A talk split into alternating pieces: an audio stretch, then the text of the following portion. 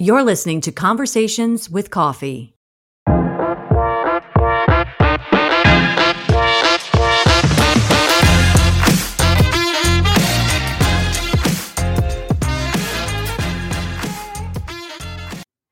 On this episode, my guest is Jeff Duncan, sports writer for The Athletic, based out of New Orleans.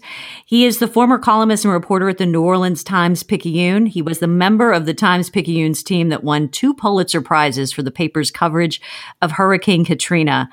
Uh, he's covered the New Orleans Saints longer than any journalist in the nation and Jeff, I did not know that. So, oh my gosh, author of two books focused on the Saints and a forthcoming book coming out that I definitely want to get into. He's also one of the members of the Pro Football Hall of Fame Selection Committee. Jeff, thank you so much for taking time to speak with me. Oh, my pleasure, Claudia. It's uh, great to be on and um, great to hear your voice.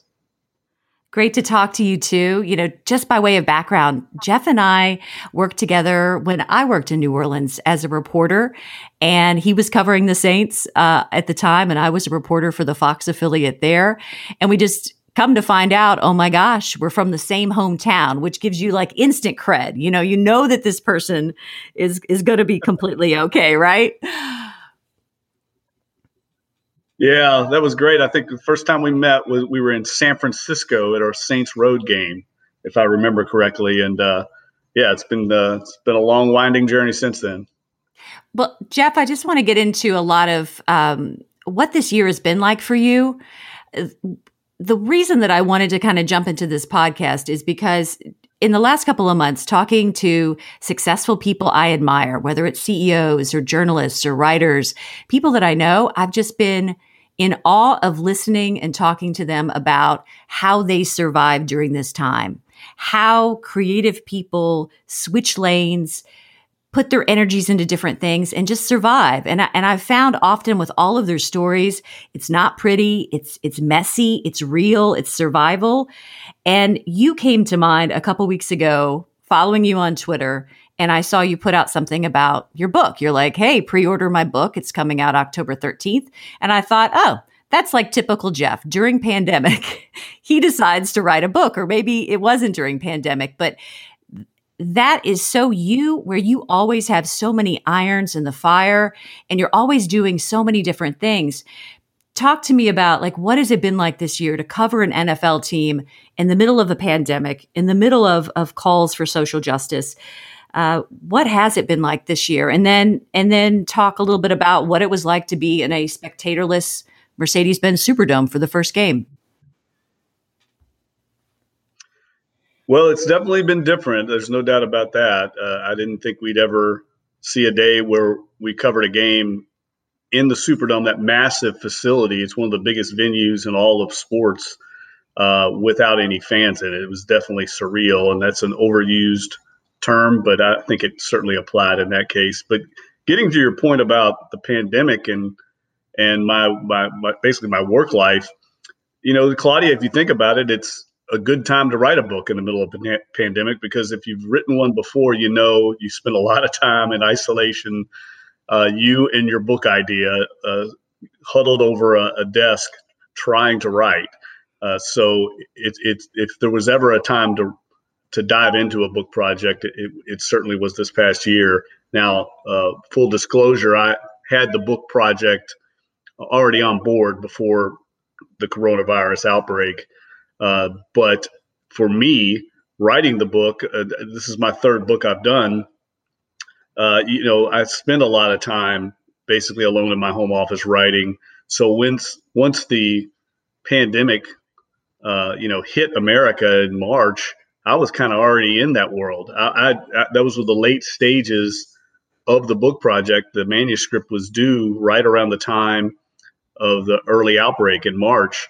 So I had been spending the, the previous two to three months basically writing uh, feverishly cranking out. I think it was an eighty thousand word project. Uh, I actually took some time off and went over to 30A, that area of uh, the Gulf Coast of Florida, rented a house to kind of sequester myself to really uh, crank out the final eight chapters of the book. So I was kind of already in that world. And once uh, we went into the transition of of working from home and uh, you know obviously quarantining uh, here in New Orleans, I was already accustomed to that kind of work environment. And because I work at an outlet like the Athletic, which is uh, you know we're online, we're an online sports writing platform. The home office is out in the Bay Area in San Francisco, but we have six journalists here in New Orleans we don't have a bricks and mortar office to go into anyway. And you've been a part of newsrooms your whole career. Uh, I miss having a newsroom and being able to go in and uh, you know socialize, uh, interact with other journalists. We don't have that at the Athletic, so basically nothing really changed for me in this pandemic uh, world that we're in right now, except for the ability to get face to face and report with your sources to go out and cover live sporting events. Obviously, all that has changed dramatically. But as far as my how I work, uh, really, it's been the same for about the past two years since I joined the Athletic. And and take me through just covering the game this past weekend. Well, that was definitely uh, interesting. I, I, knew it was going to be different. I kind of had a little bit of a um, I guess, preview of it because we'd been covering Saints training camp out at their uh, practice facility in suburban Metairie for the past uh, three or four weeks, and the protocols that we had to um, that, that, were administered uh, because of the pandemic kind of gave me a preview into the world we were going to get into at the Superdome. We were tested daily uh, before we even went to practice, Claudia we had to get tested for three straight days. You had to have three straight negative tests uh, to be allowed into practice. Uh, we were wearing monitors, uh, you know, basically contact tracing monitors that uh, uh, told the NFL and would register every time we were within six feet of another person. These monitors would start uh, blinking their lights. They had little LED lights in them and if we stayed within six feet of that same person for a certain period of time, I think it was five minutes straight, it would actually start beeping. So this basically prevented us from, uh, you know, forced us to social distance, if, if you will, during practice. So there was a lot of uh, heavy restrictions on us during practice that kind of let me see what it was going to be like during the game on Sunday. I have to say that the game was surreal once once it started. Uh, we had obviously I had passed some health inspections before I got into the Superdome that morning. Uh, the elevator, for instance, was limited capacity, so we had to take escalators and stairs up to the. If you've been to the Superdome, it's the very top of the building. Uh, it was quite a climb to get up there because they don't want too many people in the elevator uh, because of social distancing protocols. And then once you were in the press box, you had to sit every other seat. There was no sitting next to your colleague. We were all spaced out all that was was fairly normal though and livable. The thing that was so weird was just covering a game with no fans in that huge cavernous stadium. It felt like a practice, a, a scrimmage. It didn't feel like an NFL game. Uh, they had the decibel levels restricted across the NFL at 75 decibels. If you've been in the Superdome, often those decibel meters will register well over 100, sometimes 110, 115 decibels at 75 when they would say crank out the music stand up and get crunk is one of the anthems that the saints play after they score a touchdown and gets that dome rocking. Uh, they would play that at the game on sunday and it sounded like uh, you know you had your volume on your radio turned down to about two. It just did not sound normal. You could actually hear pregame the pyrotechnics as they were uh, the Saints were running out on the field, they they still had the pyrotechnics on. You could hear the sound of the, the the, pyrotechnics going off. You could actually hear the sound of them raising the the net behind the goalpost when they were kicking extra points and field goals. You could hear it being raised up. It was just so eerie to hear all these sounds. You could hear the ball being kicked. Uh, all those things, of course, you can't hear during a regular game with the crowd noise. So it was definitely different. Uh, and I think it's going to be a while till I get used to that. Hopefully, we get the fans back in the Superdome in October. It sounds like the mayor is going to allow fans to come back for the Saints' uh, fifth game of the season. So this weekend they're in Las Vegas. There'll be no fans at the at the road game there. They come back and play on Monday Night Football, another game in the Superdome. There will be no fans at that. And then they go to Detroit, and Detroit is not allowing fans up in Michigan right now. So the Saints' first four games, they will not play in front of any fans. Uh, it'll be week five before we get to see something close to a regular uh, NFL game. Uh, talk to me a little bit about uh, your third book titled um, Payton and Brees. I love that you're focusing on their bromance, Jeff. I absolutely, I love that. But uh, also, talk to me about having Jeff Gleason write the foreword for the book. How did that come about? And I mean, I mean, he is just an amazing, an amazing human being. Uh, former NFL player, safety for the Saints, received the Congressional Gold Medal. You know, my son did a paper on him this this past spring. You know, and watching everything when he received the Congressional Gold Medal, I'm always in tears whenever I I watch Steve Gleason. I hear his words. How did that come about to have him be a part of your book? Well, I've known Steve since he played um, for the New Orleans Saints. We kind of arrived in New Orleans about the same time. Steve uh, joined the Saints in 2000. I moved to New Orleans in late 1999, and his career dovetailed with my career covering the Saints as a beat writer. So we go way back. He was one of the more, I've said this before, Claudia. Steve Gleason is one of the most interesting people I've ever met, regardless of his current fate and, and his basically becoming the global face of ALS, an inspiring leader, of course, to so many people across the world. But he was interesting long before that. Uh, he's easily the most fascinating NFL player I've ever covered. This is a guy that would sit in the locker room, and if you've ever been in an NFL locker room, I mean, it is kind of a wild scene sometimes, especially back in those days. Uh, they'd have jam boxes going, playing music, rap music going, and I'd look over in the corner, and Steve would be sitting on the floor reading a novel amid this cacophony of noise uh, with his hair up in a, in a man bun. You know, he was, he was just a free spirit. He traveled the world with his brother. They would surf in Chile. And I, I get these stories from him about his adventure travels. Uh, and I just found him to be a fascinating guy. He's always very smart, had an interesting viewpoint on life, and met a New Orleans girl, Michelle, and married her. And you know this, Claudia, once you marry a New Orleans girl, you're not going to get uh, away for very long. They, they ended up putting down roots here. So we became friends after his playing career ended. And um, he just seemed like a natural person to write the foreword to this book because he was part of the Saints organization before Sean Payton and Drew Brees arrived and after they arrived.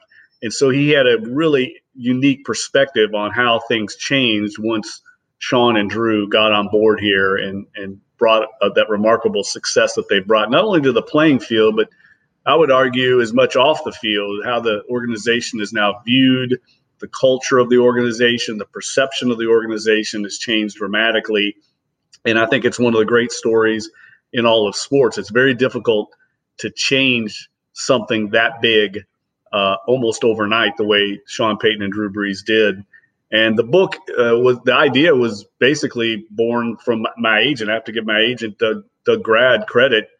Uh, he suggested it. I was kind of lukewarm at first to it, but the more I thought about it, uh, Drew Brees and Sean Payton each wrote books, as a lot of people know, after they won the Super Bowl here in 2009, that magical season where the Saints won their first Super Bowl. Uh, each of them did a book project after that. They were both New York Times bestsellers, really popular books but it's been a long time since then, and there's been a lot that's happened here, uh, not only on the playing field but off of it in New Orleans. And as it appeared to me that Drew's career was winding down, it seemed like a good time to tackle a project like this. Uh, he's become the all-time passing leader in in NFL history, of course, broken all these records, and I really wanted to to document not only what makes Drew Brees tick, what makes Sean Payton tick, but also, like as you said, the bromance, this unique partnership they've had, and what makes that work over a 15 year period, how, how they evolved and stayed ahead of the competition, which I, I find fascinating. So I think people that read the book, you'll get something out of it, even if you're not a football fan, because really the, the principles that work for Brees and Payton and the Saints in staying ahead of the competition, in succeeding uh, really those those principles would apply to business or just everyday life. The reason those guys are successful is no secret sauce to it. They just work extremely hard. They have extraordinary mental stamina. Their ability to process information and to grind away over and over, you know, day after day, week after week, year after year. Uh, the only word I can use is extraordinary, and, and it's what separates them from their teammates and their peers, even you know even other players. Which obviously to, to reach the NFL level, you have to be an, a gifted athlete and a, and a truly special uh, player or coach. Uh, they separate themselves from those other uh, peers with how hard they work and their passion for the game. It's never really fallen off. And so I get kind of into how the sausage is made during a given week. And I think people will find that fascinating just how much work goes into preparing for a single NFL game. And I think in the end, and I really believe this will be Drew Brees' last year, but I think in the end, what the reason he'll end up retiring is not because of the physical toll this game takes, and it takes a great physical toll on these athletes, but I think it's more the mental grind of the preparation. And once you see what Drew Brees puts into a game plan each week, how many hours he spends watching film, uh, you know, breaking down tendencies. Uh, I just think it's it's after 20 years in the game, uh, he's ready to move on to a new chapter at some point and spend more time with his growing family. Uh, but I think it's a, a, pretty remarkable testament to the man that he's been able to do this for 20 years at such a high level. So hopefully, people will get some um, use out of this book and some uh, find it interesting beyond just the football aspects because I really believe it's a it's as much about business and life as anything else. I've pre-ordered the book, and we're going to certainly have some information in the show notes about how people can pre-order on Amazon and other places as well. But like you said, I feel like it's a good recipe for success, and and I'm always fascinated with how people come together. And, and as you mentioned, the Saints, this is going to be a legacy for a lifetime. People are always going to look back upon those key moments that you're talking about to say, and that's how they turned it around, and that's how they established that organization to be the success that it is.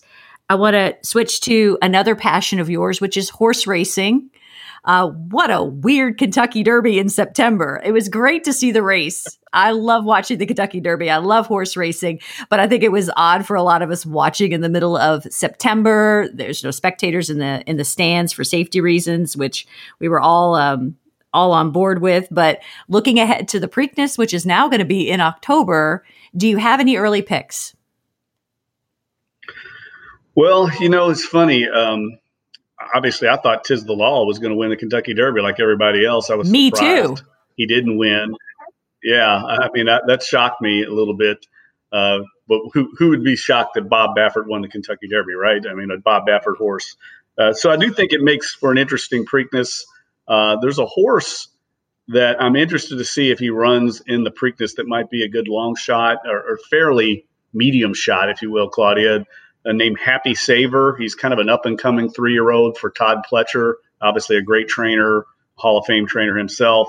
Uh, I'm looking for some new horse on the scene because we've had this long, uh, unprecedented horse racing three year old season. I think there's some uh, you know younger horses that could emerge that could upset the apple cart in the Preakness. And Happy Saver is a horse he's only run three times, but he's won all three of his races. He's won at three different tracks and uh, he's he's already in Maryland, I think, preparing for the Preakness. And if he's entered in the Preakness, uh, I'm going to probably put a few dollars on him to try and upset uh, if Authentic goes there or Tiz the Law, which I'm not sure is even going to happen at this point uh, because of the you know the unprecedented situation we have right now, where the the final leg of the Triple Crown is going to be right on top of the Breeders' Cup, and I think some some of the trainers and the connections for these horses might have their eyes on the the bigger purse that's going to be available at the Breeders' Cup, which I believe this year is in is at Keeneland, if I'm not mistaken. So it's it's just such an unusual situation, Claudia, with uh, how the how the thing played out. But I do have to give credit to Churchill Downs and and the rest of horse racing for kind of carrying the torch early on. If you remember when when the pandemic hit, all of sports basically was shut down and horse racing kind of kept going in a lot of venues, especially Oaklawn Park down in Arkansas, some of the other tracks. uh, they kept it going early on. I remember covering the Louisiana Derby this year at fairgrounds. That was like the first weekend that the pandemic forced restrictions here in New Orleans. And a lot of people thought the Louisiana Derby was going to get canceled, and they kept it uh, going. And that was the first major sporting event I covered during this weird world. So horse racing kind of endured. It's one of the few sports that can kind of operate uh, because of its unique nature. It can operate in this um, unprecedented situation we've got.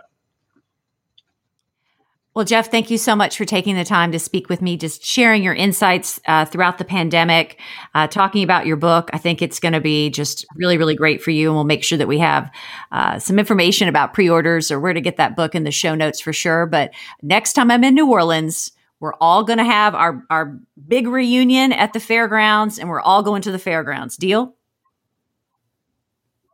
Deal. I'm all over that. I look forward to that. And obviously, Claudia, thanks for having me on. And uh, thanks for ordering the book too. I really appreciate that.